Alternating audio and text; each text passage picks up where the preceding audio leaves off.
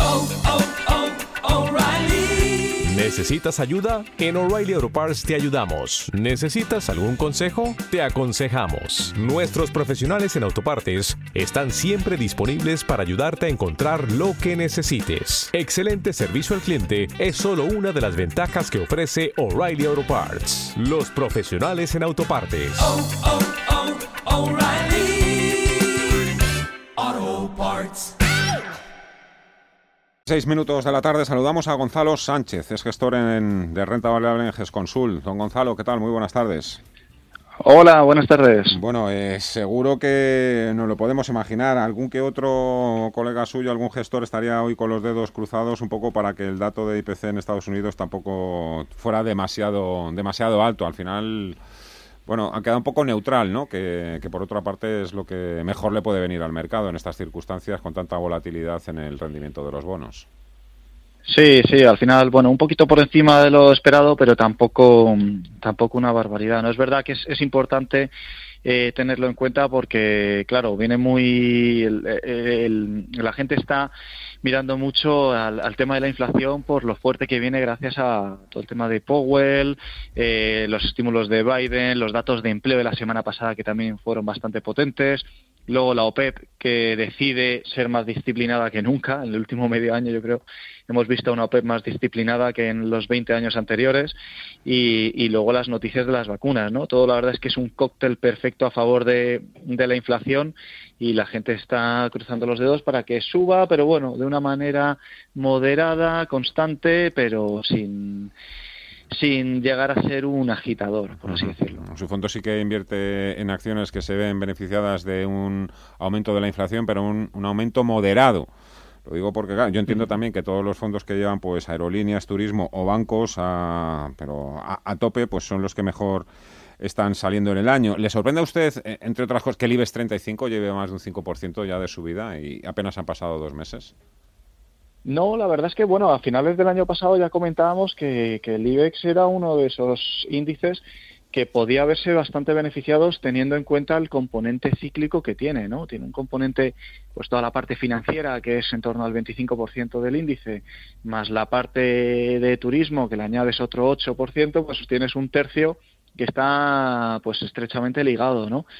Eh, a, a todo el tema de recuperación macroeconómica, inflación, etcétera, etcétera. En ese sentido, pues sí, lo que le viene bien a, a la renta variable en general es que haya un crecimiento de la inflación, que vaya ligado a una mejora macroeconómica, pero sin movimientos abruptos, porque ya sabemos que al final la renta variable, eh, el, el punto positivo que tiene en, con los tipos de interés actuales es que el gap eh, en cuanto a rendimiento con, con respecto a la renta fija es bastante amplio, ¿no?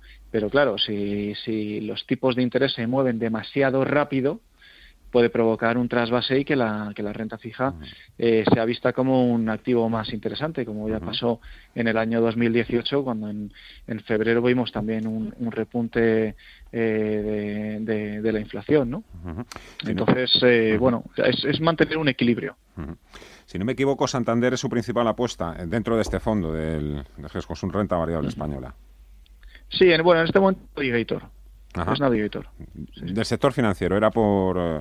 por ah, perdóname. Era, sí, era sí, por hablar de los bancos... Es, eh, es Banco Santander. Era, era por hablar de los bancos en el sentido... Mañana tenemos reunión del Banco Central Europeo. Mm. Sí. A ver, eh, no se esperan novedades, pero también el B C E ha ido aminorando el ritmo de compra de bonos en las últimas semanas, a pesar del repunte que estamos viendo en el rendimiento de los bonos. Eso les está sentando fenomenal a los bancos. ¿Mañana cree usted que podrían torcerse las cosas o podríamos esperar todavía que, que todavía dé aún más oxígeno a la banca para seguir recuperando? Pues la verdad es que es difícil de decir. Es verdad que para los bancos el tema del Banco Central es clave, porque en función de lo dovish que, que se muestre, eh, pues va a pasar una cosa u otra, ¿no? Ahora mismo, desde luego, hay dudas porque, como hemos comentado, la inflación tiene muchos aliados, como hemos comentado con el tema de, de Biden, los datos de empleo, el tema de la OPEP, eh, todas las noticias que estamos viendo de las vacunas. Y ese saldo de compras que comentas del del, del P E P, este del, del programa para, para la pandemia, está siendo algo menor del esperado. Entonces, Eh, vamos a ver eh, cómo lo maneja eh, el Banco Central Europeo para no resultar demasiado complaciente con el movimiento de la inflación, que puede generar ciertos riesgos en ese sentido, pero tampoco hacer algo que pueda hacer re, eh, descarrilar un poco eh, la recuperación, ¿no? Creo que tiene que mantener un equilibrio eh, que es bastante... Es un poquito complicado, pero bueno, vamos a ver cómo lo cómo lo torean mañana. Es una pregunta muy fácil de formular para el periodista, pero entiendo que muy difícil de contestar para, para la persona que está en el otro lado, en este caso... Desde luego, y además con los bancos centrales nunca se sabe. Inditex, eh, cuéntenos cómo ha visto los resultados, que también es otra compañía que llevan ustedes en, en cartera. Eh, le voy a preguntar si está cara o barata, también. Pues mira, la verdad es que los resultados, eh, bueno, han sido algo por debajo de lo esperado, pero también es verdad que el consenso, yo tengo mis dudas de cómo estaba formulado, ¿no? Porque la verdad es que da la sensación de que había mucha gente que estaba desactualizada, no había tenido en cuenta los, los confinamientos que han sido más estrictos que ha habido durante el último trimestre, y entonces en ese sentido, pues tampoco lo cogería un poquito con pinzas, ¿no? Yo quizás... Eh, me quedo más con el trading update, es decir, la previsión un poco que, que están dando a futuro con respecto a los últimos datos, ¿no? Que no que no están en ese trimestral. Eh, y yo creo que las, la, la, la visión es, ha sido bastante positiva, ¿no?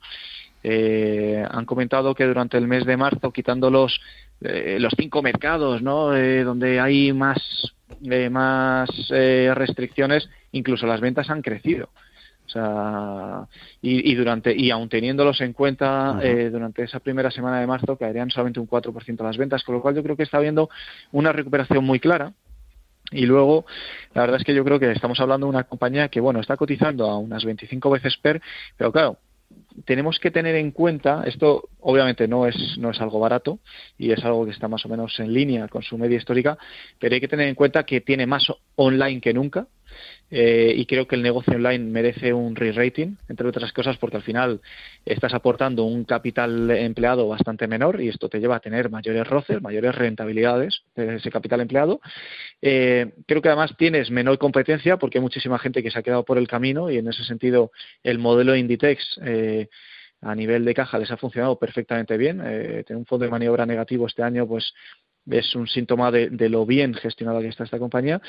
Y luego una exposición a Asia creciente, ¿no? Que es un área de altos crecimientos. Yo creo que por todo eso, la verdad es que la compañía merece algo más de, de, de múltiplos en ese sentido y no la vemos en ese sentido eh, demasiado cara. Ahora mismo la exposición que tiene Asia, por comentarlo, es como el veintitrés por ciento, una cosa así. O sea que, sí, sí. ¿Dónde siguen viendo mayor potencial en estos momentos?